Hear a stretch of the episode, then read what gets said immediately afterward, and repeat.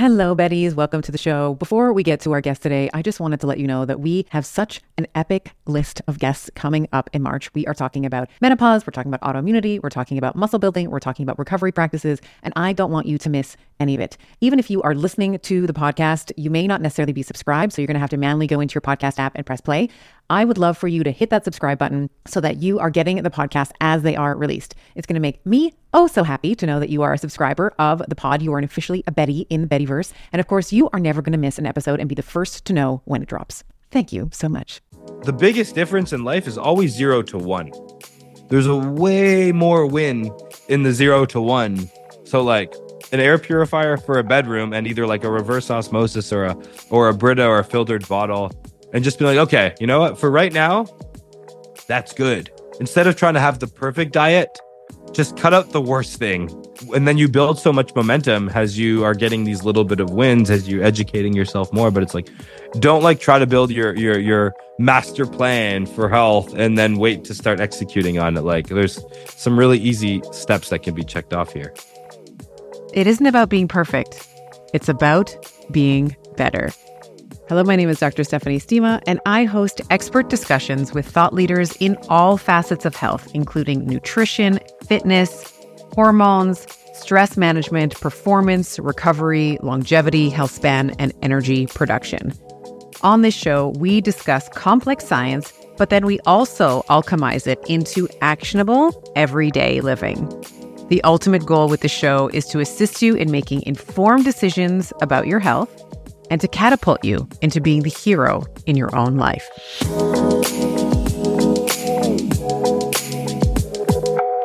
Hello, my friends, and welcome to another episode of Better with Dr. Stephanie. It's me, your host, Dr. Stephanie Estima. Today, I am bringing you a conversation on air quality and its impact on our sleep and our recovery, our hormones, and our overall health. My conversation today is with a longtime friend, Mike Feldstein. He is the founder of Jaspr and he's an air quality expert. He leveraged his experience in the wildfire restoration and air quality consulting business to start Jaspr, which is a premium air purifier company.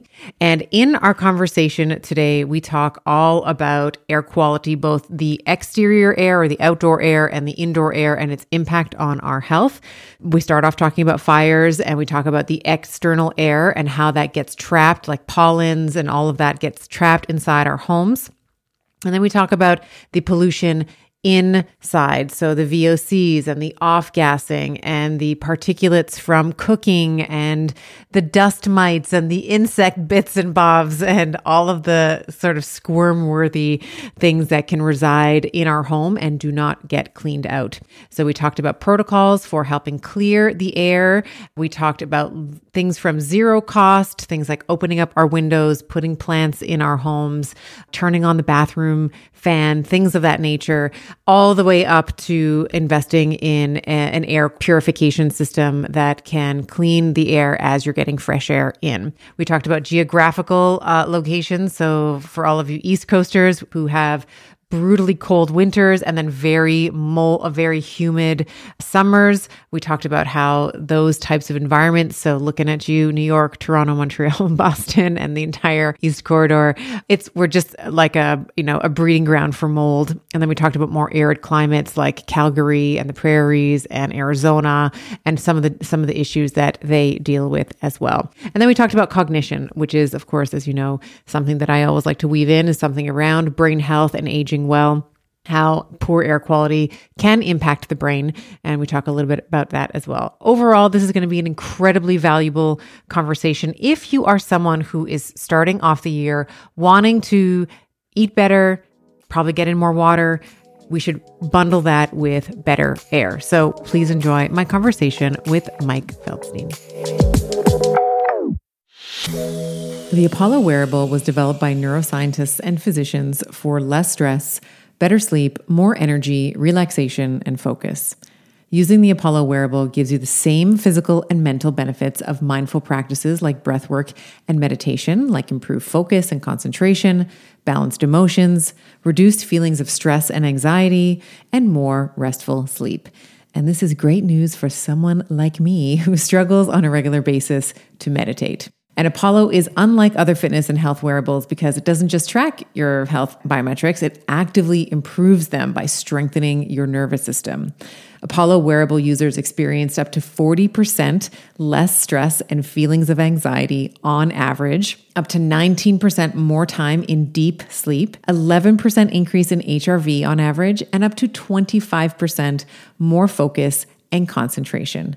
I personally wear it to sleep every single night and have been doing so over the last several months. And I too am happy to report that I have noticed better HRV or heart rate variability, and my deep sleep is off the charts excellent. So, if you want to experience some of these benefits as well, head on over to apolloneuro.com forward slash better. That's A P O L L O N E U R O dot com forward slash B E T T E R and use code better at checkout to get $50 off at checkout.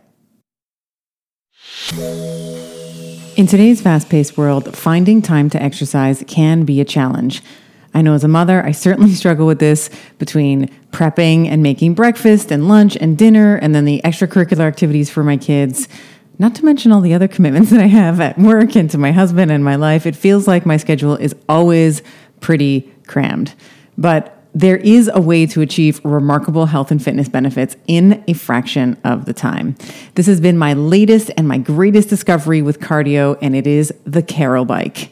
The Carol Bike gives you the shortest, most effective workouts proven to deliver double the health and fitness benefits in 90% less time compared to regular cardio. No more hamster on the wheel, ladies, for, for, for 50 minutes or an hour. In just six minutes, you will get the most effective workout that fits seamlessly into your busy life. The coolest thing about the Carol bike is that it is AI driven, so it gives you custom workouts based on your fitness level. And trust me, you are just done after that six minutes of work. I love it. So, for a limited time, you can get $100 off the Carol bike with the promo code BETTER. That's B E T T E R. That's right. You can save money and time with the Carol bike. So, please don't wait. Visit carolbike.com today. Welcome to the show. We're talking all about air quality today. Just thrilled to have you here. Thrilled to be here.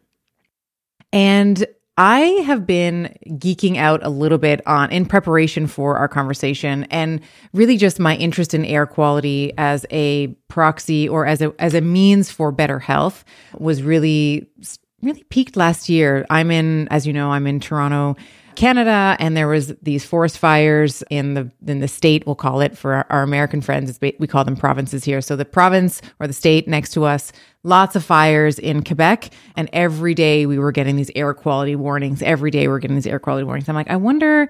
You know, I am a bit more resilient. My young son has a similar constitution to me. My my oldest son is he has allergies. He's very sensitive to changes in the environment, humidity wise and, and otherwise. So I was starting to think when there was all these this air quality warnings, what can we start to do to improve the air quality in our home? And of course, I've known you for several years and, you know, just through knowing you and what you've been doing, was very interested in having you on the show to talk about air quality. So let's just dive right in and talk about some of the effects that poor air quality will start externally and then we'll move into the home how that can yeah. affect human health. So let's start with external. Like when we have poor air quality let's say from for, you know our let's california fire and smoke thing. Yeah let's start with fire and smoke. Well and how fire and that... smoke is fitting because my background was in wildfire restoration cleaning up toxic fire damaged smoke damaged homes. So that was the inspiration to even get into this air quality specialty eight years ago the, the fires are interesting because fires and smoke used to very until recently be thought of as a West Coast issue. No one in New York or Toronto thought wildfire smoke could ever come there with the hu- it's a humid environment in the summer. It's hot, but it's not that hot, but it's not dry. So forest fires, at least right now, aren't a huge risk. But as we saw, they they can they can come to the east as well. But even in past years, and I follow the the path of smoke very closely, there have been many days over the past several years where the British Columbia wildfires they do make their way to Ontario. You just chalk it up to a hazy, polluted day, but often that is the smoke. In fact, when you look at the wildfire smoke after a big fire, you can watch it go around the earth a couple times with satellite images. You can see it in the middle of the ocean. Like I remember in 2016, Fort McMurray, Alberta had the biggest fire in Canadian history. And like a month later, that cloud of smoke was in Spain or Italy or something. Wow. So it it travels kind of like those dust clouds that travel, smoke clouds travel too. It takes quite a while for that to get filtered out of the environment and kind of worked into the the oceans and the lakes and the soil and you know the best air filter is is nature and it does its thing but often it's this when you think I, I, like the campfire effect is a really good way to think about it nobody smells smoke at the campfire you might get it in your eyes and switch sides but you don't smell smoke you smell the smoke when you go inside and shower the next day you're like i stink like smoke maybe even the day after too. And your clothes, you're like, whoa, this really smells. But you get nose blind when you're in it. So when you're when you're actually in that environment, you don't notice what's going on. So uh, often people think about smoke has what you what the stuff you can see and smell, but most of the harmful byproducts from smoke and not just tree smoke, but when there's these big fires, often homes are burning, cars are burning, factories are burning. So all those toxic chemicals are now mixed in with that smoke. So it's not just old school wildfire tree smoke. Sometimes the fires that burn homes can be a lot more toxic than just a regular fire. But there's a lot of things that we can't see or smell. Like one's called polycyclic aromatic hydrocarbons, another's called hexavalent chromium which was big in Erin Brockovich. But basically, it's the stuff that you can't see and smell that can often be harmful. And if you think about it, if you, if there's a day where there's smoke outside, it's inside too because you don't have air filtration to tackle smoke in your home. Your little furnace filter is not designed for it. So the air in your home comes from outside. And when I did extensive testing after wildfire cleanup jobs, those particulates, those chemicals, those toxins they don't just come and go. They get embedded in any porous material in your home. So anything that can get wet can also intake smoke. So this means your couch, your bed, your clothes, your insulation, all your furniture, your carpets, anything that's porous can absorb smoke just like it can liquids. So we would do a lot of home detox work after wildfires for homes that were miles and miles away from the fire but it was, and you know, you'd go there and the house would look clean. It would still smell. But even when we could get the odor out, when we would do our lab testing on various materials, it's a whole home issue. So wildfire smoke is a really, really big one because we often think what we can't see and we can't smell isn't there. But as we know with water, you would never go to a pond, fill up a glass of water, or, you know, if I fill this up in my swimming pool, it looks clean too but we know we can't drink this water because there's invisible things that are harmful.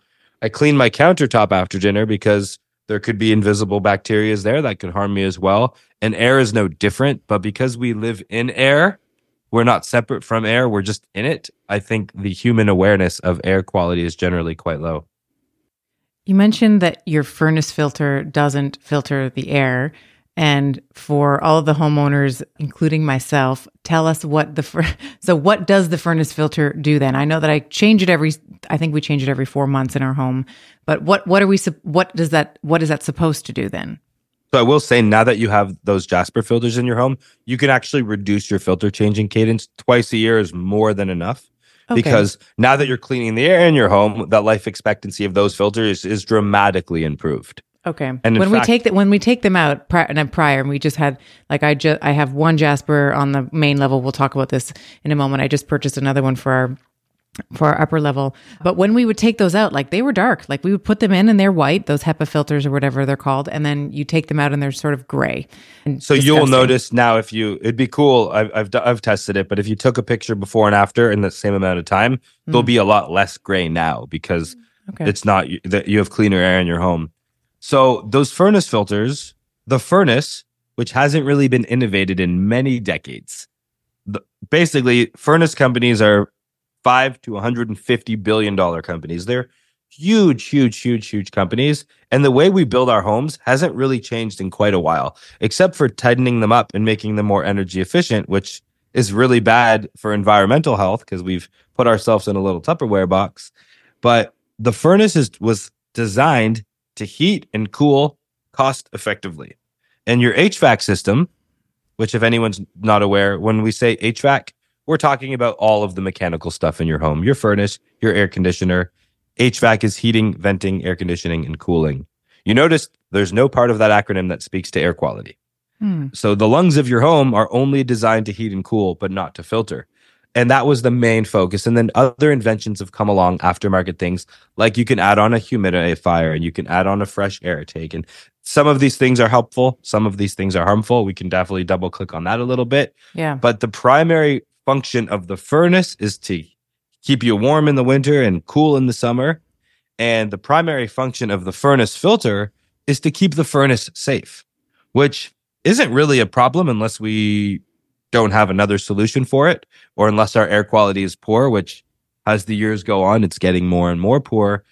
But the furnace filter needs to capture large particles. So, you know, construction debris, a chunk of hair, cat, cat or dog's shedding. You wouldn't want that stuff to get into the motor of the furnace. So the primary function of that furnace filter, it's not to be a whole home air cleaning machine. It's to keep your furnace safe.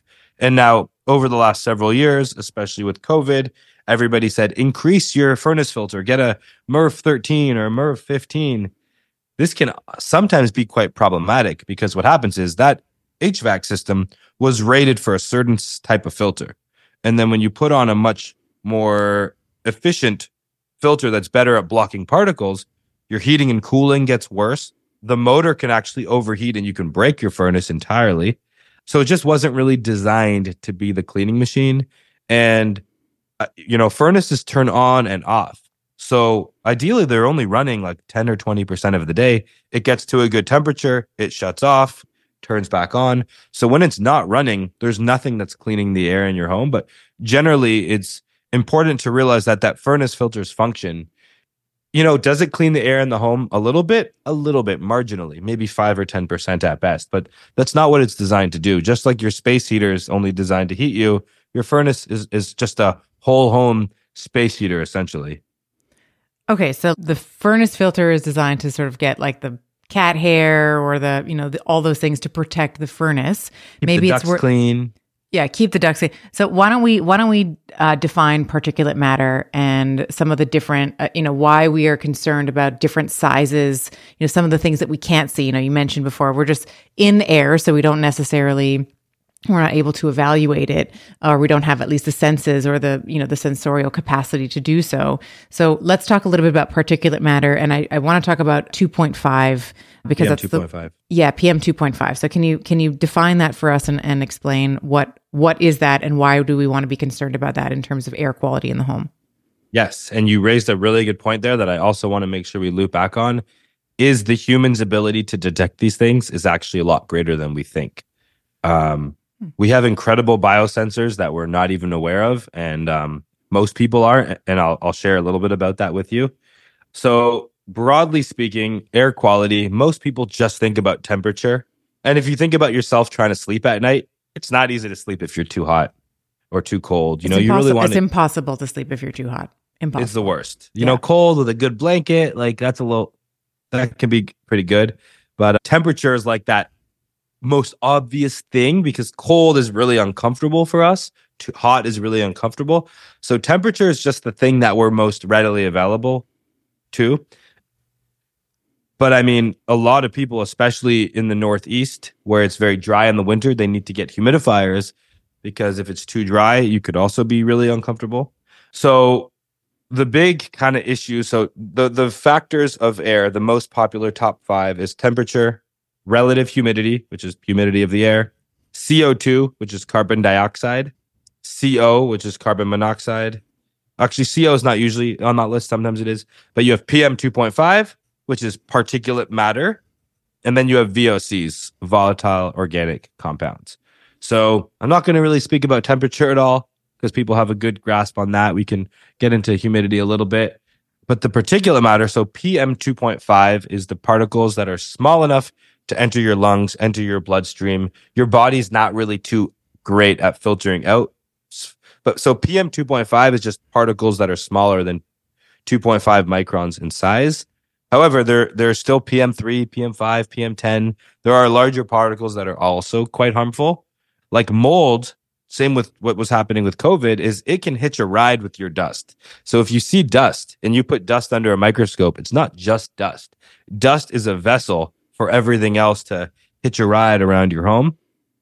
And particulate matter can be things like when we talk about particles, we're talking about smoke, dust, the pet dander, physical things that a filter spores, could catch. like mold spores. Mold spores for sure, Yeah. mycotoxins. Mhm. But you know, when you shine that ray of light through the through the window and it's dark and you see things floating in your air, that's particulates. Your eye, they're often too small to see, but under the right light, you can see you can see particulate.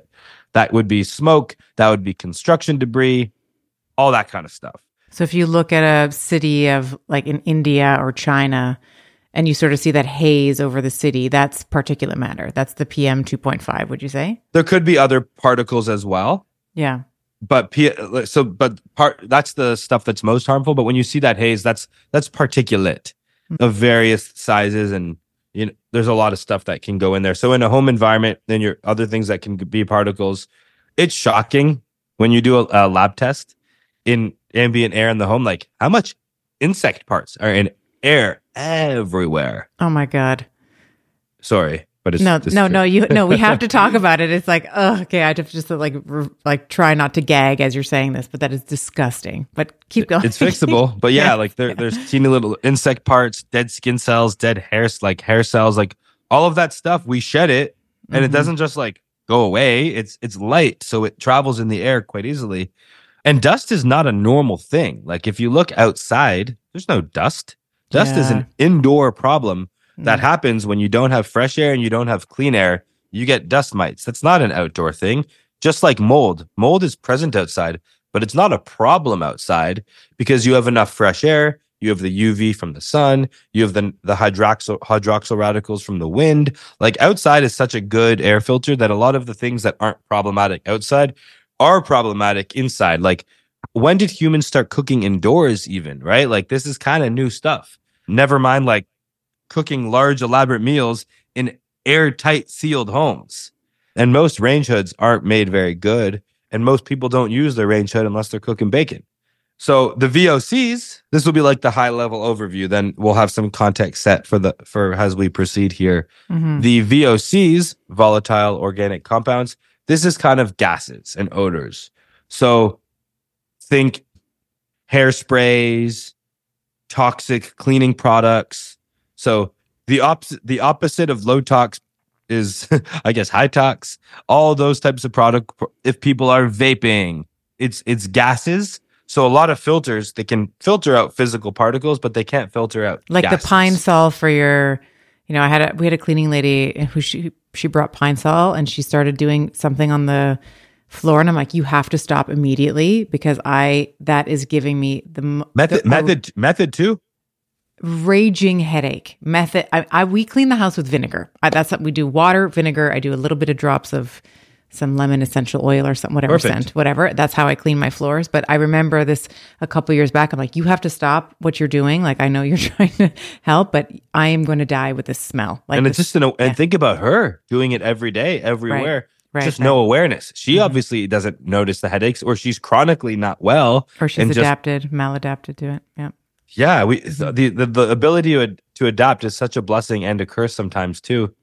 So yeah, you have the the cleaning products. Cooking can do can also Even a lot wood of glue like the glue that they put the wood if it's engineered Adhesives. wood yeah like the glue the carpets yeah So yeah typically if anyone's ever out there is buying a new home or building a new home from scratch or moving into a new home and they're buying all new furniture and stuff or they bought a new subdivision house that's never been lived in if you can have an opportunity to let all the windows and the doors before you do like your deep clean and you move in let the house breathe let the stuff breathe because when things are manufactured they have an off-gassing period where they release the chemicals from the manufacturing process. Well unfortunately that is not good for profits for a company. They don't have an off-gassing period. So you know your drywall is is made in china. It's shipped here and it's in your house just in a couple short months. So the off-gassing takes place in your airtight home so if you buy a new mattress a lot of there's a lot of better mattresses now but formaldehyde is really big in the home and benzene and toluene and there's all these different compounds you know the, the furniture the manufacturing process kids toys that it just needs to breathe and air out a little bit. But inside your home is really not a great place to do it. So that kind of speaks to the the the factors of air and the particulates and things like that.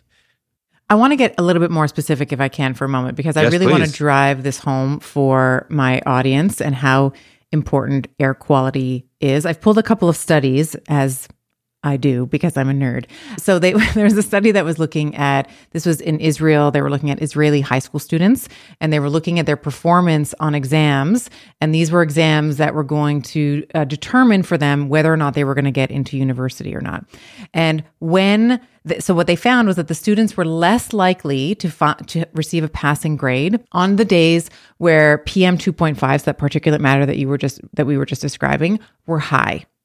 So, less likely to pass these tests when this PM 2.5 was high. So, imagine like your future, you know, you're trying to get into a university or what have you, is riding on your air quality because there's, and the, the point that I'm trying to drive here is that your air quality is definitely affecting your brain's capacity for performance. I have another one, and I don't know any, I don't, I am not into baseball, but I wanted to just highlight I this love one. baseball's a good sport for relevant analogies though. So let's see what you got. Okay, so they so there was they were looking at umpires and their ability to make uh, their calls, so the accuracy of their calls in the game relative to air quality. So when carbon monoxide and PM 2.5 were high, it like statistically significant like you know significantly increased the likelihood of the umps making incorrect calls. So I don't care a lot about baseball, but I'm sure that there are some, there are lots of people, you know, if you are in the bottom of the ninth, I hope there's nine innings in baseball. If you're at the bottom of the ninth, like those, those calls really matter.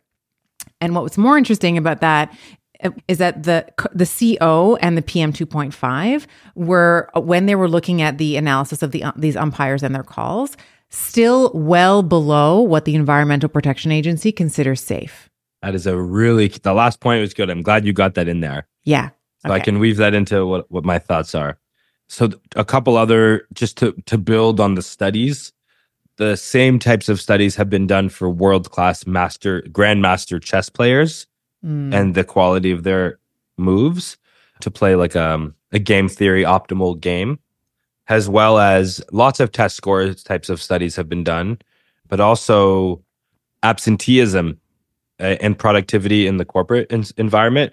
So some companies have caught on and they are now investing in much healthier buildings because they realized, whoa, if you have 50,000 employees or 200 employees, improving your absenteeism and your productivity by 4% times hundreds of people times many years has a big impact even on the bottom line which is great because this is the kind of stuff we need to get more research and more studying done if it's not financially motivated it's hard to to learn because who's going to pay the money to figure it out so a big reason i even got into becoming myself an air quality nerd was when i used to do floods fires mold and restoration and then we would test the air quality after a home to say, "Hey, family, you're safe as home for reentry." And when we would do mold removal, you know, kitchen leak or bathroom or a flood, when we would clear the home and we get a passing score, I'd be like, "That's a pass. That's not even that good." Or when we would clean a home and we would have it excellent, I would then go and do a test in a regular home. I'm like, "Whoa, they're closer to the home that had the flood than the recently detoxed home." And that was a big deal because it kind of the, the same way that traditional MDs and Western doctors aren't at all trained on nutrition. Builders, developers, HVAC contractors, architects aren't taught about air quality or water quality or lighting. They're just, it's not part of their training. So to get where we need to go, it needs to be a top down and bottom up effort where homeowners and consumers don't tolerate that. And with their awareness, they're not going to buy subdivision homes anymore that aren't well thought out. And from a financial side, when that HVAC guy comes over because your air conditioner or your furnace isn't working, why isn't he going to your bedroom and checking the air quality and saying, hey, your baby's bedroom has really high levels of VOCs from that crib, blah, blah, blah. You really might want to, you know, increase your ventilation or add some air filtration. It would be really good business. And there are now healthy home builders it's an emerging space where you can hire a healthy home contractor who's holistically trained on this stuff and they're able to charge a premium to build homes that were actually designed for the people who live in them. Most homes were built on spreadsheets. Developer says, let's buy a thousand acres.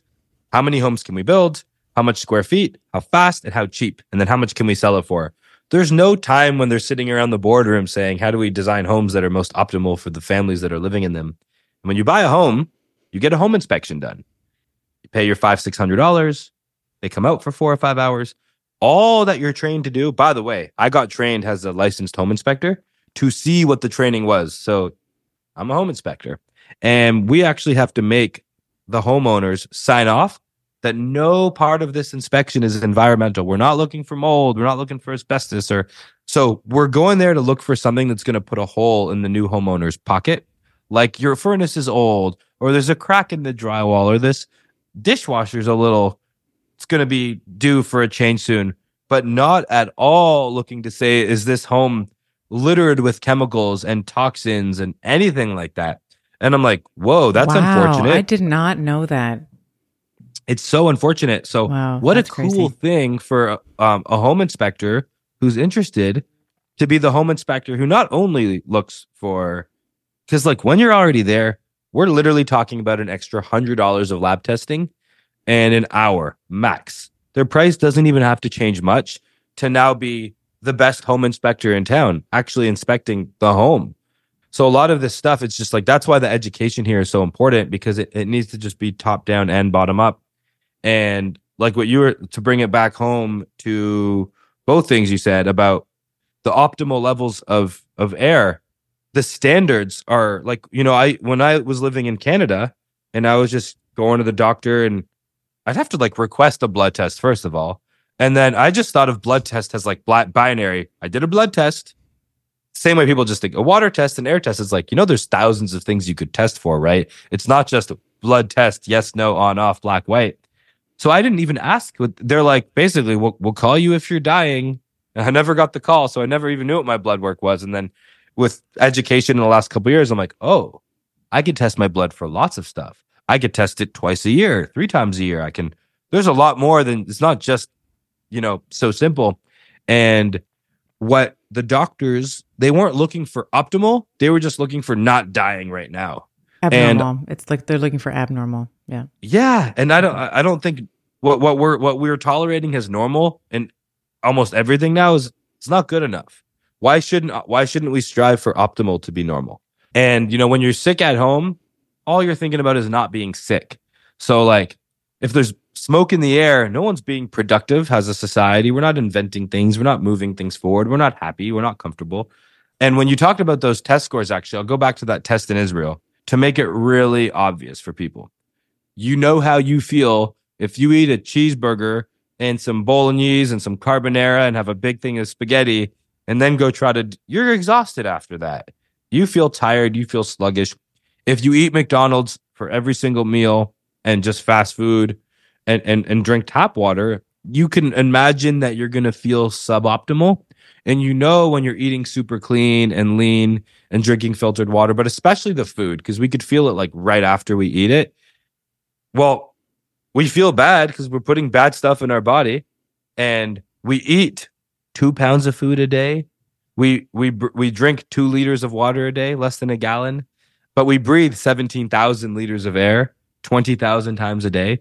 So all that bad stuff that we can get from our water, we're getting it from our air too. So we're just less attuned to it all. But the reason why those chess players are performing worse is because whether you want i call air sleep fuel when you're talking about sleep and focus fuel when you're talking about getting work done like literally when i travel within two three hours of here i always bring a Jaspr with me and when i'm flying somewhere i see if i know someone who wants one in that neighborhood and i i ship it and i bring it to my hotel room because once you've once you've experienced sleeping in a clean air environment you can't tolerate going back like I remember growing up, there was just this was not that long ago. I'm only 33. There was there was only tap water. I never even thought about water quality. So when I'd go to a restaurant, I would just get water. It was probably only when I went to Europe when I was 19 that it, they like they only had like the bottled water for me. But when I started to drink filtered water, then I'd go to a restaurant I'm like, ooh, this water kind of tastes like chemical soup. smells. Yeah, it kind of smells. Yeah. I didn't notice this before. Yeah, yeah. So once you've been when you've been living in a clean air environment, all of a sudden other homes feel heavy, they feel dusty. And you know, like when you're in an office or there's a lot of people in a home and you're like, I just gotta go outside and get a breath of fresh air. Like you that's not fresh air, that's just air. That's just the regular stuff. It's that your inside air is so bad Yeah. that when you go to breathe regular air, it feels amazing. It's just easier to breathe. You know, the breathe easy is like a real thing. And the cleaner the air, the easier you can breathe, the more effortlessly you can breathe. It is almost impossible to get all of your minerals from food alone, as much as we would like it to be so. And many of us are experiencing chronic health issues like fatigue, muscle cramping, hair loss, anxiety, and imbalances with our adrenals, our hormones, and our blood sugar. I have been using and loving Beam Minerals plant based humic and fulvic supplements recently. They are a full spectrum mineral supplement, meaning that they give you everything that you need to replenish your mineral and electrolyte stores all in one go. Humic is a powerful system detoxifier, of which I know I need to keep my detoxification in check, as well as healthy hormone metabolism. Humic has been used in many settings for removing mold toxins, heavy metals, and pesticides from our environment. And they taste like water, so you can kind of down them in seconds every single morning.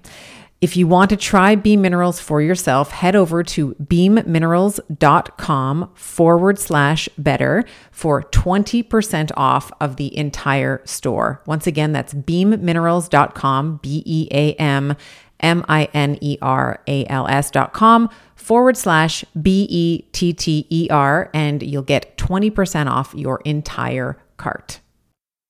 I'm so happy you brought up sleep because that is probably the one of the number one issues that my community will talk about. They're looking for solutions for perimenopausal and menopausal women. Yeah. We really typically struggle with sleep. Now, there's a lot of hormonal changes that are happening and our susceptibility to stress is lowered because our progesterone levels which is sort of the the the the buffer if you will in terms of our stress our ability to deal with stress is now lowering.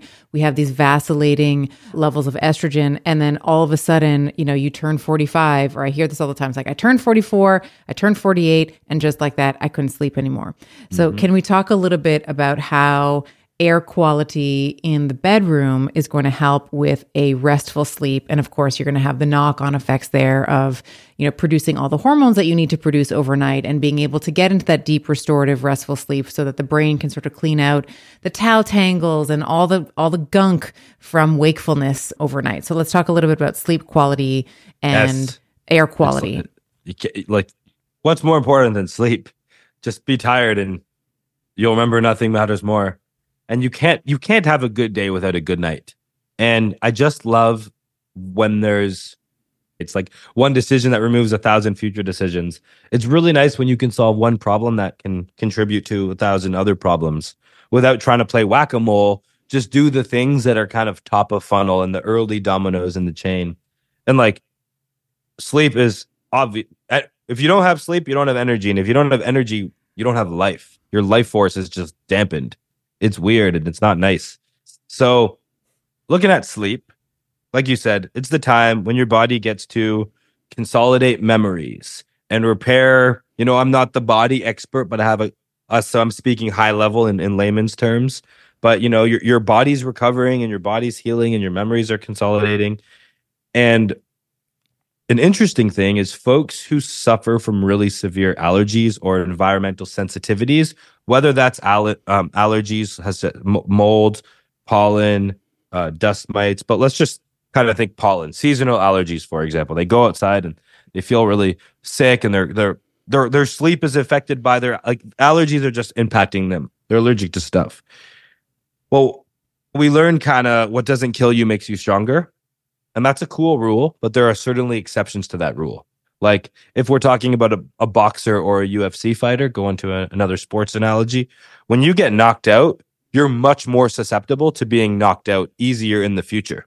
sure And yeah you, ro- you with- roll your ankle once you're very likely to keep rolling it the same ankle over and over yeah So that, you know, that defies the rule of what doesn't kill you makes you stronger, which Mhm. I'm sure, I mean, we can argue for that makes sense in a lot of times as well, building up the immune system and, you know, all that stuff.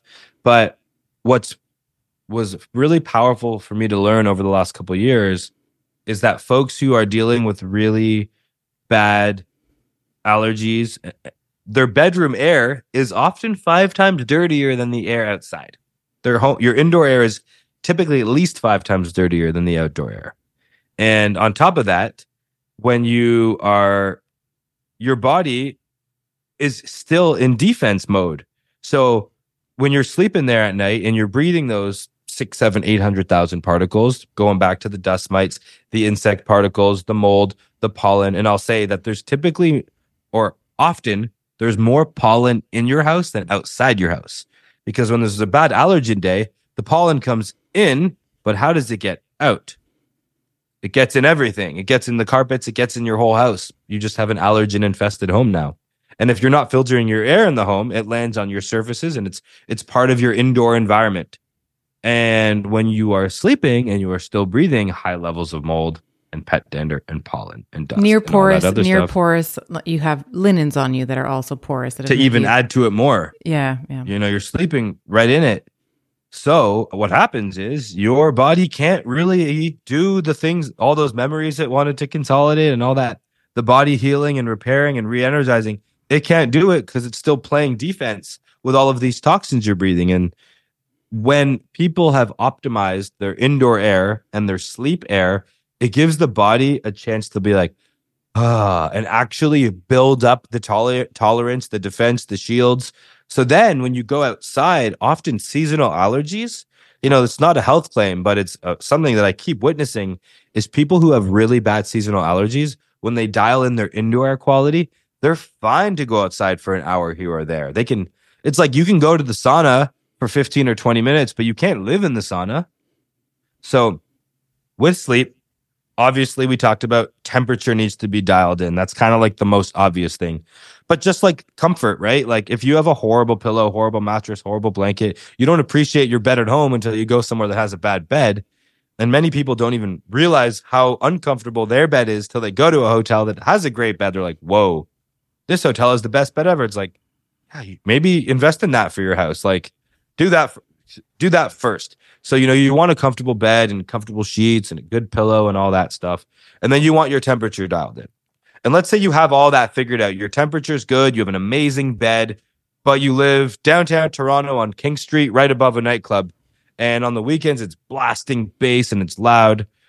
You're not going to be able to sleep because you could only sleep as good as your your your lowest hanging fruit. Like you can't have one weak link in your sleep stack or nothing matters. So if it's bumping loud music, you won't be able to sleep. If there's bright lights, you could have it all quiet, but if there's bright lights, you won't be able to sleep. And kind of that next frontier of moving away, those are obviously like critical issues where you literally couldn't even sleep. But when you moved more towards that optimal side of things and optimizing for sleep, air quality is a big deal because what are our three big intakes? Food, air, and water. You can go three weeks without food, generally, three days without water, and three minutes without air. So we take it for granted. So if the average bedroom has 800,000 particles, with I'm talking no air filtration, you got your little furnace filter. Those particles are everything from 0.3 microns up to 10 microns is generally where we measure. And that's all of those airborne things we were talking about. When you filter the air in your bedroom, you're going to get about a 90 to 95% reduction, like pretty much right away. So that 800,000 particles floating in your room is now, you know, 20,000 particles or less. And I got like, and then a lot of people, if you live in a city with ambient noise and street lights, which are more prevalent now than they used to be, there's a lot going on. Sleep in a city is not a very restful state unless you do the things you need to do to optimize your little sleep sanctuary, which the coolest thing about a bedroom is their bedrooms are pretty small. There it's a small enough environment that you can really dial it in. You need a bed, some good air, some good humidity. Like it's kind of easy to to figure it out. So yeah, it's a big deal. And when you're able to have clean air in your bedroom and breathe 95% cleaner air and your body can recover all of a sudden like it's not clockwork, but for a lot of people, that's when their you know their psoriasis starts clearing up. The same kind of stuff that cleaning up your diet, like it, we should probably start calling it your air diet. Like you know your if you if you dial in your water and you dial in your food and you dial in your air and you're just living a more pure, cleaner, healthier life with less toxins coming in, your sleep quality dramatically, dramatically improves. So I think if there is a, a Maslow's hierarchy of air, dialing in the air quality in your sleep sanctuary where you're going to spend a third of your life is absolutely the top priority. And it's the place where there won't be a question of if it's a difference. When you start sleeping in a really clean air environment for a few days, try to turn that air purifier off and you will panic. Because you, you're like, you're like, whoa, I can't really breathe in here anymore. I was not aware of the situation that I was in. Well, I have to tell you, when we got our first Jaspr unit, we did an air test. And so he had it running for about five minutes. He was explaining, you know, the smart features and the little, like, you should always just have it running on the smart feature or if you're cooking maybe you bring it up to like a like a level 2 or whatever or it'll just go up to like 3 or 4 on its own. And then he did this while he was sort of waiting for the you know the Jaspr to be running. He did the air test before we started the Jaspr. There was i forget the exact numbers like 1.3 million part like particulates in the air. Yep. and then we had been running the Jaspr for about call it five minutes and he took the air and he took the the tester and he said okay let's just t- put it right by the Jaspr to see what the what the jas because you don't have we haven't had time to like clean out the whole room because it's like a you know the the Jaspr i think cleans is like 1600 square feet and we had put it in the we, we have it on the main level like where the kitchen and the family room is but he said if I just take it right by the Jaspr, like where the air is coming out, you can get a sense of what is coming out, what is going to be in your in your home in you know in 24 hours, let's say once once once it's been running consistently, and it went from 1.3 million, I think it went down to I think it was like 13,000 something like that. It was insane to go and that's from at the top of the unit. If you did, if, at the if top, you yeah, sense yeah. it right where the air is coming out, it can actually get to like zero or one or two. Wow. And so, what I was in preparation for this interview, I said, okay, so we have one on the main floor, and I'll talk a little bit about how I now use my vent way more than I used to because you're, you know, oh, you your point, Great. Yeah, I was never using it before. I mean, I was using it like you said, like bacon or like something was smoking on the skillet or something, but not really, not really using it otherwise. Oh, but the Jaspr would start working really hard. It, I was like, oh, like oh, there she's going, like she's going again. So I'll just pop on the range hood to like you know kind of help her out a bit. But now, just in in our whole conversation around sleep, I was like, okay, I got to get this upstairs. I have to have another unit. Is it in your bedroom or in the hallway? I'm going to put it in the I'm going to put it in the hallway. So I'm going to make do bedroom every, for a few days. Bedroom for a few. Okay, I'll do bedroom. Try for bedroom a few for days. a few days because it doesn't really matter. You would think conventionally, if we put it in the hallway, it will contribute more to the all the rooms. It's not exactly the case because when you put it in a bedroom, you're you have a furnace, so there's returns. So the air goes from the furnace, blows it around the house, and then there's Mhm. return vents where it goes back to the furnace, it heats it or cools it. So if by having it in a bedroom, any of the air that goes in your bedroom is going to be cleaned to a really high degree. And then when that air goes back into the return, really filtered air is going to be mixing into the whole home. So even in a bedroom, it actually contributes to the whole home quite a lot. Mm. It's really a whole home system, but the the huge impact is going to be from having it in your bedroom. So do we? Do you think that we need one in each of the bedrooms? I'm just saying try it in your bedroom first and you'll decide for yourself. Okay. But let's say if you put it in your bedroom, it's going to make the air in your bedroom 95% cleaner and make the air in your whole home 20% cleaner. And then you know you have one in the living room. It's a little bit bigger space than a bedroom. You're cooking. Yeah, yeah. That might make that room 80% cleaner and be another 20%. So even the bedrooms that don't have it are still reaping the rewards of it being in other rooms. And that's when it gets to people to be like, you know, budgets and priorities and stuff. But yes, best if this is a good, better, best situation, having them in the bedrooms is very, very optimal. Mm. But even having it in a bedroom, it's not like selfish. It's still contributing to the whole home. to the whole home health. Okay, but good. That's good bedrooms and cooking are the areas like I just tell people like look where you spend your time. You know, if someone's working from a home office and they're spending 8 hours a day in a home office like you know Put people- one there. Yeah. Put one there. Like you're Mhm. gonna like go put it where you're you're spending the most time, and you're gonna notice a huge, huge difference. Yeah.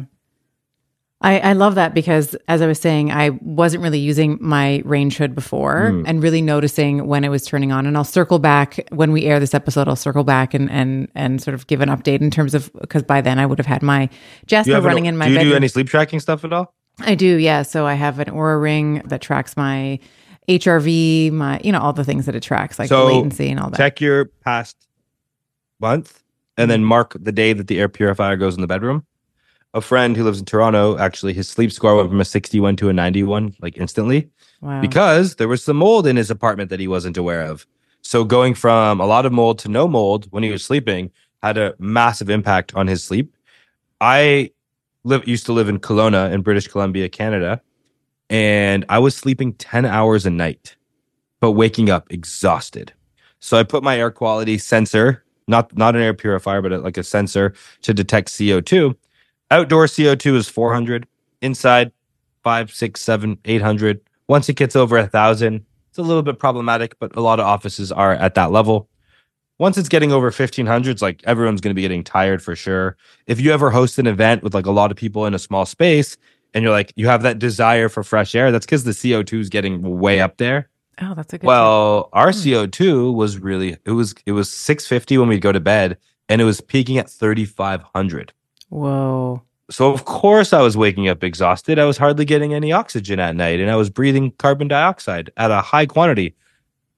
So I checked my baby's room, you know, cool fact. Adu- Adults breathe 20,000 times a day. Babies can breathe as much as 60,000 times a day, which is why young children and babies and kids, they need the most filtered air. They got little lungs, they're just little filters and they're breathing at a higher respiratory rate. Hmm but we had wildfire smoke often and it was cold. So cracking the window so I, if i cracked the window it was a perfect solution. But with the smoke and everything it wasn't always a practical solution. So i actually kept the ensuite bathroom door open and i left our bathroom fan on through the night and that little simple tip was enough to keep that co2 under 900 now i was sleeping eight hours a night instead of 10 and i was waking up refreshed so why i love information like this is it was one small thing that literally changed the quality of my life entirely and my wife's and our ability to be parents and be productive people in society. And all I had to do was leave my bathroom fan on.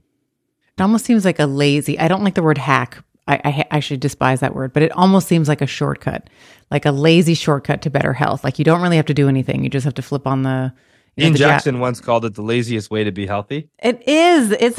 He's like eating all the food. It's kind of Yeah. annoying. I sort of enjoy this more decadent food. Yeah. finding the filtered water when I'm out and about, like it's kind of difficult. And what about in my drinks?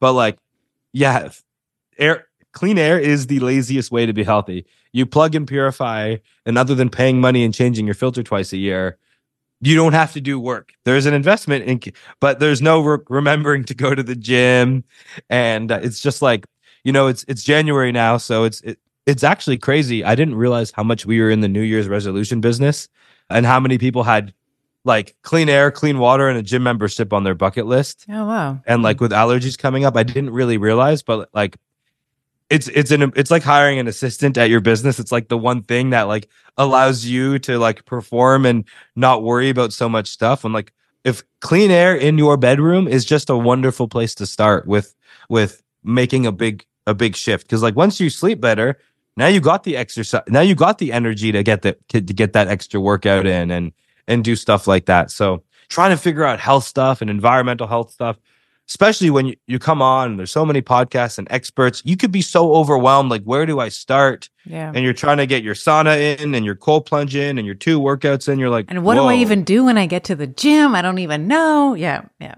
and you know brita let's just say like brita's like the cheapest most mass water filter there is and then you know some people want their Kangens or their berkeys or their whole home stuff or but like a, the fr- the filter and i've tested it the fr- the filter on a fridge or to a brita the biggest difference in life is always zero to one so if someone can get the a LifeStraw or a 30 or 40 dollar brita the delta from no filtration to a brita compared to a Brita to the best filter, there's a way more win in the zero to one.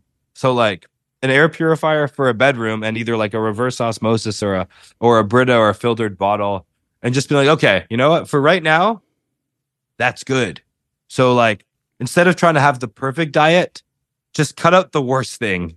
Mm. like I just find that and then you build so much momentum as you are getting these little bit of wins as you're educating yourself more. But it's like don't like try to build your your your master plan for health and then wait to start executing on it like there's some really easy steps that can be checked off here so let's actually talk a little bit about solutions so obviously uh, we're going to talk about the Jaspr air filter but I would love to start from like zero barriers to entry, let's say, like easy, low cost or no cost solutions. And then we can sort of move our way up in terms of interventions. So you mentioned, right. you know, with your with your daughter's bedroom that you were just opening at a crack or maybe it was No, it, it was actually on her bedroom wasn't a problem because she doesn't breathe as much.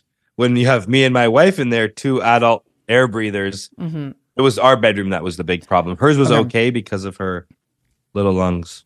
Okay, so opening the windows. Where where are your thoughts on opening the windows as a mechanism to help the help the home and the indoor? It's quality? amazing, especially like you know, you can Google online the outside air quality anytime. There's pretty solid air quality apps out there too. So generally, if it's a reasonably good air quality day, like a couple things that I often do, you know, like if five or six or ten people are in the house, the CO2 will go up from 700 to 1500. Like it will go up. And often we can misdiagnose high CO2 with feeling hot.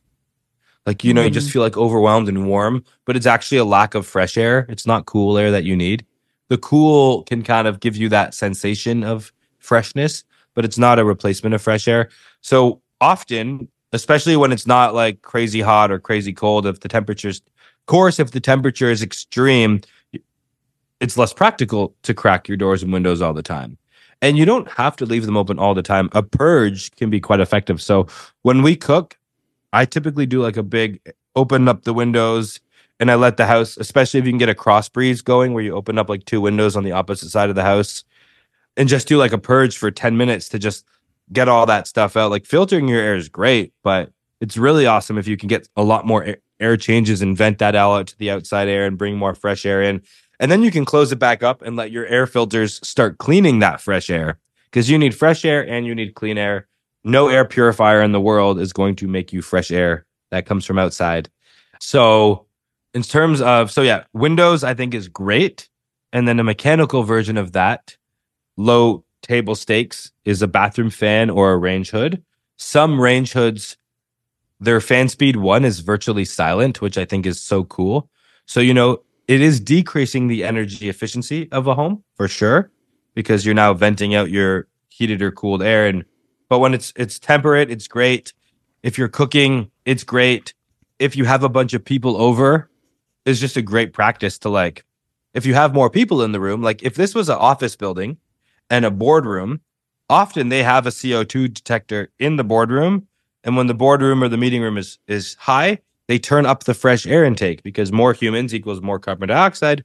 More carbon dioxide needs means you need more fresh air, aka more ventilation. So I'm a big fan of opening windows has a mechanism for fresh air. Um, assuming that there's no like wildfires or really bad allergen day or a really like hazy polluted day in the city. So yeah, windows what about great. cooking? What about cooking outside? Would you recommend if, if it's possible to cook outside? Oh yeah. You can't see it from where I'm sitting, but we cook a lot outside. Cooking. cooking cooking indoors is like a new invention. Homes was like, you know, what was a home several hundred years ago? Never mind way before that. It was like a roof over your head to keep the rain off, keep your stuff dry, keep you dry, some walls to keep out the wind and some predators. But there was no like airtight Tupperware boxes. Like homes now, you know, you got your drywall and you got your your your framing, but we also have something called a vapor barrier. So your home is basically wrapped in many layers of saran wrap in order to, you know, keep keep the moisture where it needs to be and add another like layer. But you could imagine that living in a Tupperware box, you wouldn't necessarily want to be trapped in that box all the time. Like you put a little critter in there and you poke some for some air holes so your little your little pet can breathe. Well, us little critters in our homes don't have very many air holes poked in our home because the desire to keep cost low and energy efficiency high means a really, really tight sealed home where air doesn't travel out very easily. And especially with big buildings and condos, like ever wondered why hotel windows don't open? It's because like broadly, they don't typically open in buildings, offices and all that offices as well. They don't open because if everybody had their windows open, it would be a fortune to heat and cool that building. Hmm. When you have a very tight recirculated air building, it's a lot more cost effective. But with a home, being energy inefficient, we're talking like, you know, tens of dollars a month. Like it's not that significant. There is something also called ERVs and HRVs. You can put them in a house aftermarket. It's the best when you are building a new home to put it in because you can install What do those it. stand for? I've never heard of that before. Heat recovery ventilation or energy recovery hmm. ventilation. And think of it as it's basically a system that is able to regulate, it can detect humidity and CO2. And basically, what it does is it's allowed to basically bring in bring in fresh air when you need it, but it has a little core that gets heated or cooled by the indoor air. So it's it's basically the most honestly I, ERVs are better and they're better for humidity in all climates. And it's an ERV because it's an energy efficient way at increasing ventilation. And you can actually it's more popular in Asia, less in North America. I'm going to try to do something about that in the next few years, but you can actually add filtration on your ERV. So if you think about your house, the perfect house is actually a sealed tight house with an ERV. So it's like you have a straw at the side of your house, two of them, and that's where you bring the air into your mechanical system, but you have a filter at that straw. So how do you think the air gets into your home now? Residential homes don't have a fresh air intake. It actually comes in through your doors, through your windows, through your your vents, your dryer, your range hood, your bathroom fans. There's many things in your home. Just look, do a walk around the perimeter. There's a lot of vents. So that is where the air in your home comes from. So when you create a really tight home and you add a fan, that becomes the point of least resistance. So all of the air will now come through this dedicated area.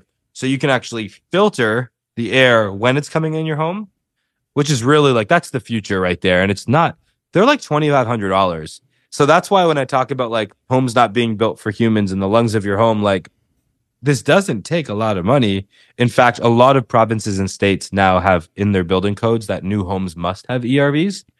Uh, but like an ERV is more expensive and you know not an option if you're renting and if you're moving you can't take it with you. But that's like the best way to control ventilation. And then sort of those lower options are cracking windows, using bathroom fans, and using range hoods. Also, I always recommend the good old Kleenex test. Check your bathroom fan, check your range hood, turn them on, hold up a Kleenex, see if those things even work. A new bathroom fan from Home Depot is $150, and you can get a much higher fan speed, even a quieter one. Some of them actually now have sensors that will detect humidity and CO2 for you. Mhm. So there you can upgrade your bathroom fan game, and that's like a really low cost way to affect things. But make sure the fan works. Half the time those fans don't work. Also, a lot of people's range hoods don't vent outside. They vent in the house, in the cabin. So all that cooking stuff doesn't go straight outside. It just goes into the cabinet right above it. what? Very common. Very common. So how would you check that? You go outside to see if there's a vent where the range. you could do is. that, but you could also like check if there's a cabinet above your range hood. Like if you're in the middle of the house, like just yeah, like sometimes in a lot of buildings, especially, there's like a range hood there, and then there's like a storage cabinet above, and you'll like just see it just goes there. Or like goes into your drywall or goes into your attic. Like often it's not vented. Bathroom fans too. A huge reason. So in Toronto, most homes have mold in the attic. Almost all of them because a lot of homes were built cheaply. So your bathroom fan vents into your attic. It should vent into the attic, and then that tube should go directly outside, or the attic itself should have some vents. So what happens is you take a shower, it's super moist, you pump all that humidity into your attic, it, you have porous insulation there, it gets a ton of black mold. Luckily, due to the stack effect, most of the air in the attic is going out, not back in, but that's not a a plan for success having a bunch of mold in your attic, and it's very, very, very common. I want to tell you about a supplement that I have been using over the past year with some great results. It is called Primeadine and it is offered through Oxford Healthspan. And the principal ingredient in the supplement is a compound called spermidine. And yes, it's exactly what you think it is. And it comes from exactly where you think it comes from. It was first isolated in male sperm, but spermidine in and of itself is not just unique to sperm. It is a polyamine, meaning that it is a compound that is known for inducing autophagy in humans which is basically the body's cellular renewal and recycling process that tends to slow down as we age. And now, certainly on the show, you've heard me talk about other techniques and tools that up level autophagy, things like resistance training and fasting, even caloric restriction, temperature variation. But supplementation with spermidine is also another way that we can upregulate this autophagy process. And supplementation with spermidine in humans has also been shown to support cognition and heart health, to balance hormones and improve hair hair growth and fullness, including your eyelashes, eyebrows, and your nails. There are some epidemiological studies that have correlated higher spermidine levels with longer life. And our gut will produce kind of like two thirds of our body's spermidine. And then the other third is going to come from our diet. And this is where this supplementation really comes in. I take about two to three grams of this every single day. If you are interested in trying spermidine for yourself, you can use the code Dr. Stephanie 10 at checkout for 10% off. The website is oxfordhealthspan.com, and this will all be a clickable link for you in the show notes. So I hope you enjoy it as much as I have. What about plants that absorb benzenes and the VOCs? Like I know mother's tongue, or I think it's called mother in law's tongue or snake plant palm trees. There's, I know the money plant is really great for VOCs and for, I think it's formaldehyde, it's really well known for. What do you think about plants in either bedrooms as a mechanism for, ink because they will often release oxygen in the evening and sort of like have a CO2 sink or throughout the home?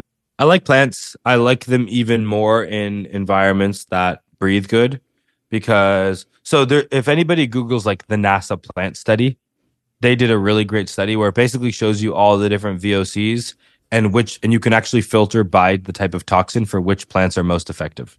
So NASA did a pretty cool study on that a while back. That's the one I like to reference. You know, plants are good for specific things. They don't really compete with air filtration, but they're certainly additive.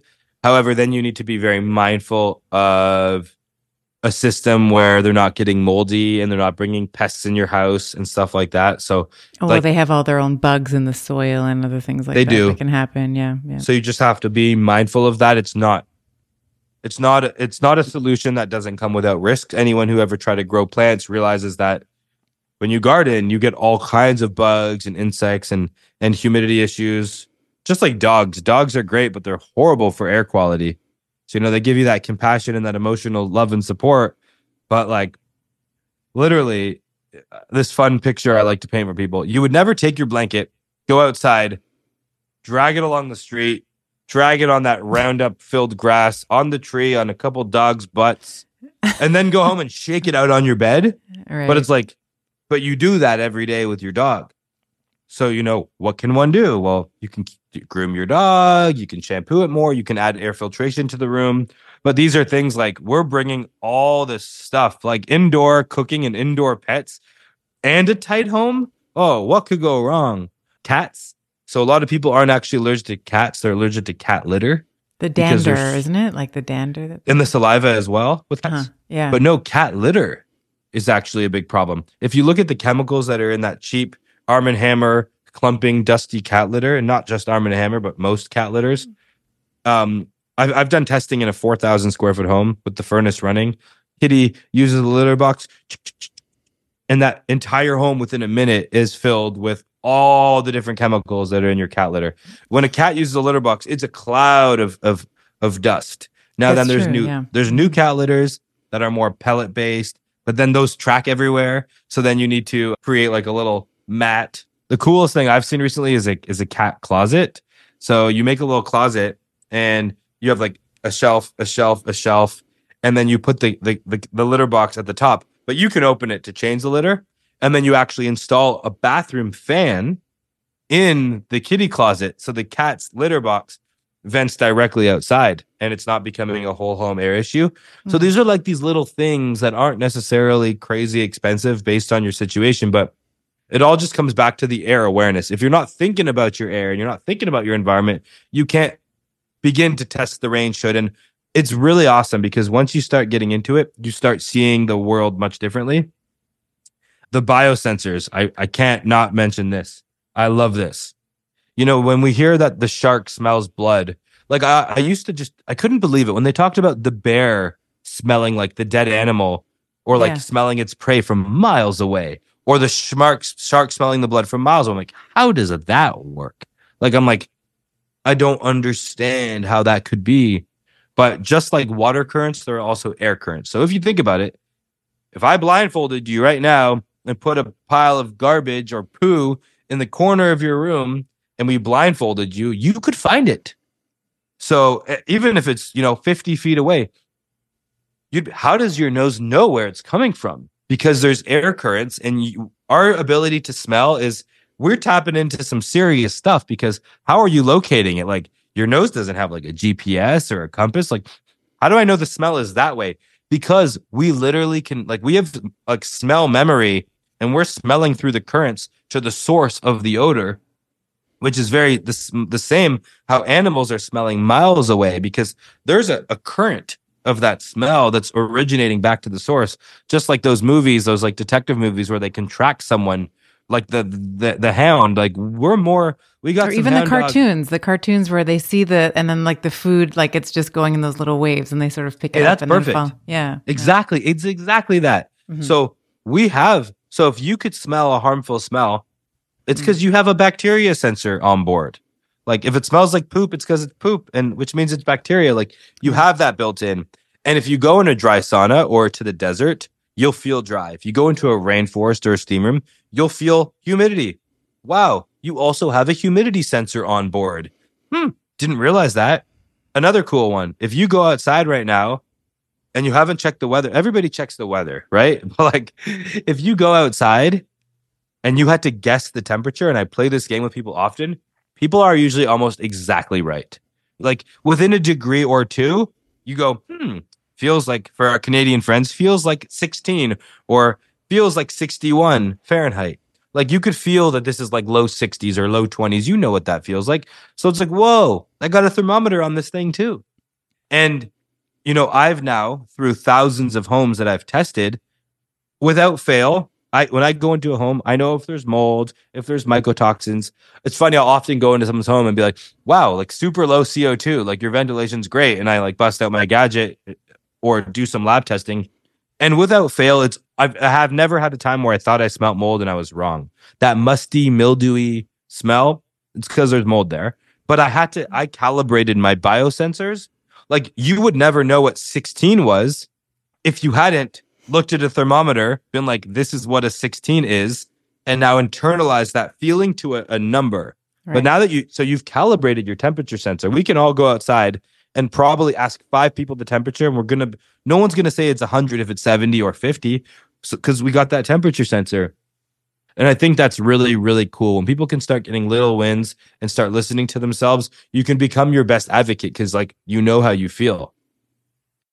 So beautifully said. Thank you for that. I wanted to talk a little bit about the Jaspr unit, okay. if we can. As I mentioned, I am right now. I am a proud owner of one. I will be very soon a proud owner of two of them.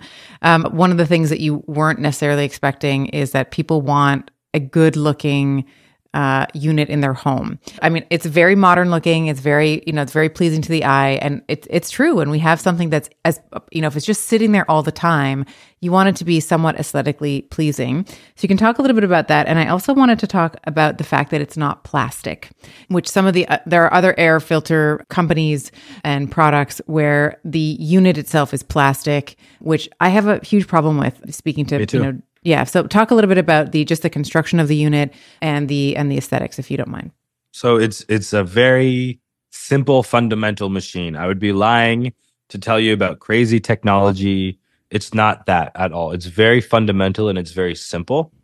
My background being in wildfires and floods and mold, I got to see firsthand bad air. And then we would use big industrial air scrubbing machines, is what they were called. They look like anywhere between a subwoofer to a photocopier. They're very loud, they're very ugly, but they're very effective.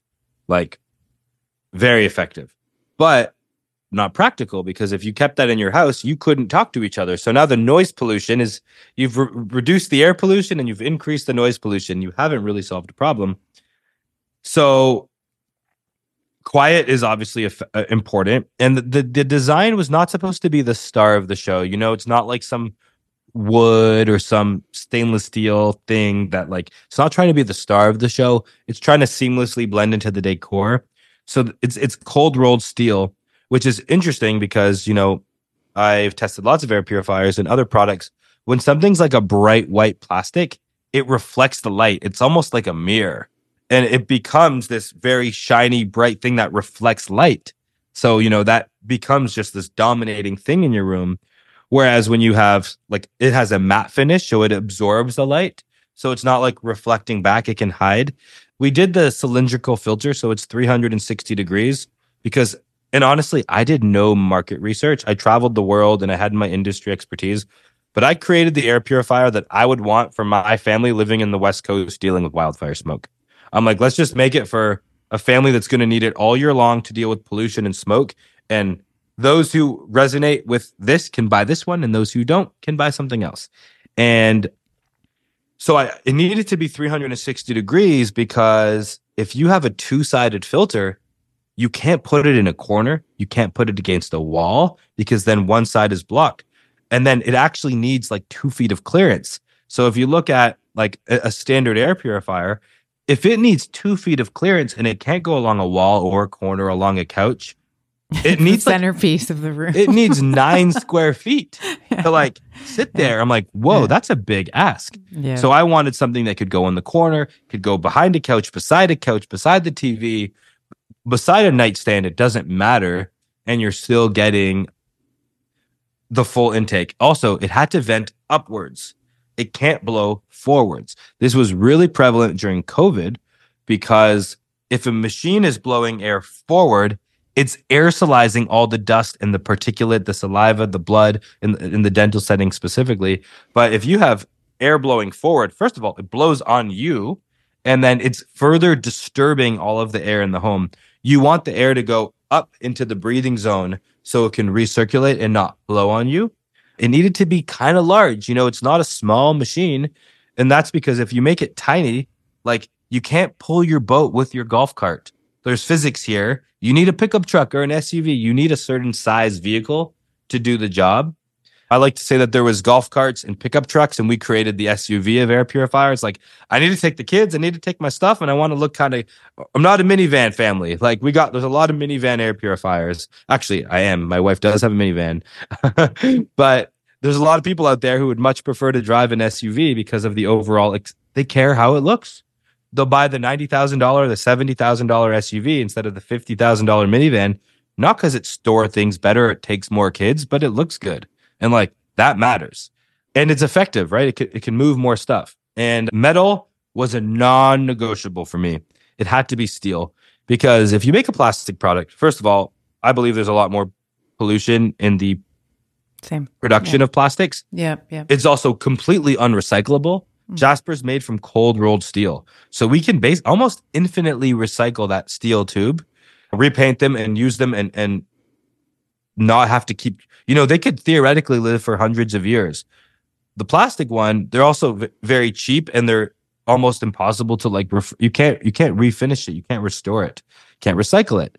So that was a big deal for me, just in terms of like the life cycle. I'm like, if we're creating these plastic air purifiers that are filtering the air in my house but polluting the air outside and sitting on the planet for like a million years, are we actually solving a problem? I hate solving problems that create new problems. So I'm like, and I didn't want to create the most, the cheapest air purifier. There's a lot of cheap air purifiers. I wanted to create the best one with the most minimal impact, and it's not. It's it's for those who it it it lines up with. So steel was a non-negotiable. A 360 degree intake, venting at the top, a really high quality sensor. So if we went back a decade, the sensors that are on the Jaspr now would have been like eight grand.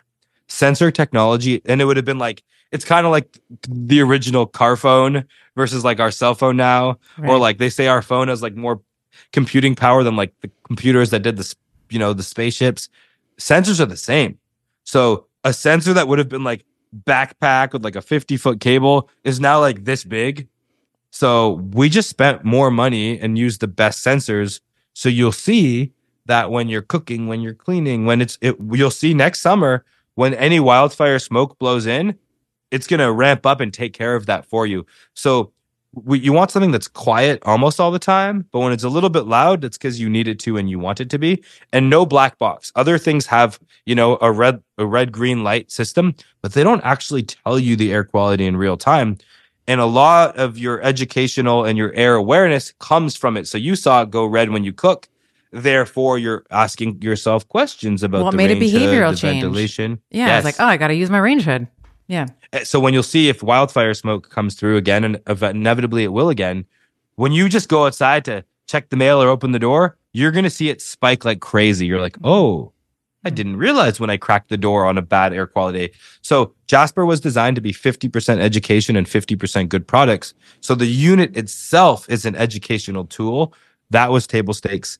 Another thing that I absolutely hated was, you know, I was a big consumer of air purifiers for a while, but they all have this button that says sleep on it. Ah, I was going to ask you about that sleep mode. Yes. You Yeah. push sleep mode, and what it Yeah. usually does on most air purifiers is it turns off the light, but it turns the fan speed down to like 5%. So it's now quiet. Well, you bought this thing for your bedroom. You don't want it to be off at night. So I like to joke that the only thing that you're turning to, the only thing that you're putting to sleep is the air purifier. So it's going to sleep when you need it to be cleaning your air the most. And I hated putting playing whack-a-mole I, I put a duct tape on the top and then the blue light is shining through the side and i'm i'm taping that up and i'm trying to like you know I, I i dealt with my air pollution and now i have light pollution in my bedroom so i really wanted something that was not an additive issue that was just the way it should be and then so sleep mode is designed so you can turn off you can keep it on smart mode or you can change the fan speed but still have it being dark there's that turbo mode button. Turbo mode's fun because we created turbo mode for dentists during COVID. So there's a term called fallow time. It's the amount of time that the surgical operating rooms fallow time, by the way, is a British term, so it's not used really in the US, but it's essentially the time that the air needs to settle between patients. So let's say with a HEPA, with an air purifier, you can have a 10 minute fallow time. So the patient leaves, there's some amount of time when things settle, they clean all the surfaces. And we, the last thing we wanted was to create another job, another machine for the hygienist. They're busy enough with patient care. So, last thing they need to do is be turning on the air purifier, turning it off, turning it on, turning it off. That would be terribly annoying, mess up their process. They might make a mistake with a patient because they're busy turning it on. So, smart Yeah. mode in any dental office, as soon as they start cleaning your teeth, it goes up right away because there's so many bioaerosols in a dental setting tooth particulates saliva. I actually am leaving my dentist now because they don't have any air purifiers. And this is not a Jaspr thing. I will never go to a dentist that's not filtering their air because i've seen conducted and read all the studies of what's in the air in a dental office and it's horrible. So we created one button called turbo mode. So the, the hygienist leaves it on smart mode. Right when the patients leave they just tap turbo mode. So it runs on full speed for five minutes. And you can adjust that to be 20 minutes 30 minutes so for a dental office it was fallow time mode or a, a clinic or a massage therapist. They hit it when the patient leaves it goes up it comes down back to smart mode. In a home i call it deep clean mode. So i leave mine set to a 30 minute setting. So when i'm going out the door and if i remember i'll i'll hit it. So when i'm leaving like you know the um, the roombas or the Roborocks that are like your loud vacuum i prefer it to run when i'm gone so while my vacuum is cleaning all my surfaces, my air purifiers are also doing a deep clean of the house. So we I use Turbo has deep clean, or if you are doing a big surface cleaning and you're vacuuming and you're kicking up particulate, it's a great time to just purge and do a big deep clean, especially when you're when you're walking out of the house. And those are the main things, but it's size does really really really matter because if you're small, so like a Dyson is about 80 CFM on full speed on its loudest setting, it's like 80. on its quietest, it's like 10 or 20. So any little air purifiers at Home Depot or Best Buy, one, two, three, four hundred dollar machines, they could clean the air a little bit on full speed, but then they're really loud. If you ever seen those big ass fans at a gym or an airport or a warehouse, they're these big silent fans. They're moving so much air because of the size of the fan. So because Jaspr is big, even when it's silent, it's still moving quite a lot of air. So it was designed to be the kind of thing that seamlessly fits into your life, the laziest way to be healthy. When there's fire or smoke or cooking, it steps up and takes care of the issue. And that's kind of how we designed it. And those were the problems that I was personally frustrated with, with all the products that I had purchased. And that's what makes it unique. And I know, so this will be in the show notes. We do have a, a discount or a bonus, let's say, for our better listeners. What is the, can you talk to the regular price point of the unit? Yeah. And yeah. Thank you. So the the price was 1975 during COVID. So only on January 1st this year our New Year's resolution was to make it much more affordable. So we've just dropped the price to 9.99 because we want to be our our tagline when we launched the company was clean air everywhere we say we say breathe better sleep better live better. But clean air everywhere was supposed to be our guiding principle. And if it's too expensive it's not going to be everywhere. It's it's very limiting. And the truth is we've got more efficient. We've got our shipping costs down. We've got better at running the business. So we've bought the price way way down to make it reasonable for people. And then as they as you bundle it on the website and add more quantities the price keeps coming down as well. We're working on doing the same thing to get filter pricing down and when people subscribe to the filter, it comes with a lifetime warranty. I hope you never have to experience the lifetime warranty, but I also kind of hope you do. So if anything ever happens, we just ship you a new one the next day. You take the new one out of the box, you put the old one in the box, you have a prepaid shipping label, and we'll schedule UPS to come the next morning. Because I hate when I have a warranty on a product and they make, do you have my original packaging? No, I do not. Did you think I keep all the boxes around? And they're like, they want the, they send me photos and videos. It's like, do you think I'm lying that the thing's broken? So our warranty is amazing. And that was a big part of it. Like a product matters, but how the company supports it really matters. Yeah. So I think you have a, I think we created a special code for your listeners, which is just, I think it's just Estima. We'll, yeah. we'll double check. Estima or better. There's one We'll, we'll, Yeah. we'll get it in the show notes Yeah. for sure. Mhm. But for those few who do want to invest in what we believe is the best air purifier in the world, take advantage of it. And we have a little something called the life changing guarantee. So if it's not an absolute no brainer in the first 60 days, we'll take it back. We asked for the first like month or two, keep the box in that window. Usually in the first week, you'll know we've only had six returns ever. But if it's not making you sleep better and feel way better, you should have all your money back because that machine should be in someone's house who it is helping. And you should use your hard earned dollars to invest in something that's moving the needle. We want customers for life to support on their clean air journey for a long time. So if it's not a great fit for you, we'll take it back. Mike, I've known you for so many years and you've always been a man of integrity, such an such a dynamic speaker and man, you know your stuff. And considering that 90 we spend about 90% of our time indoors irrespective of where we live. I really wanted to bring this conversation to my audience. So thank you so much for your time today. This has been such a pleasure to see you again. And when I'm in the Austin area, definitely want to meet up for for for a catch up. So thank you so much for this. Sounds great. Likewise. All right, all right. I hope you enjoyed today's episode. And I must give you the obligatory legal and medical disclaimer here. This podcast, Better with Dr. Stephanie, is for general information only. And the advice, recommendations we discuss do not replace medicine, chiropractic, or any other primary healthcare provider's advice, treatment, or care. In the consumption of this podcast, there is no doctor patient relationship that has been formed, and the use and implementation of the information discussed are at the sole discretion of the listener. The information and opinions shared on this podcast are not intended to be a substitute for primary care, diagnosis, or treatment. In other words, guys, be smart about this. Take it with a grain of salt. Take this information to your primary healthcare provider and have a discussion with him or her to make the best choice that is for you. Remember, I am a doctor, but I am not your doctor. And these conversations are meant for educational purposes only.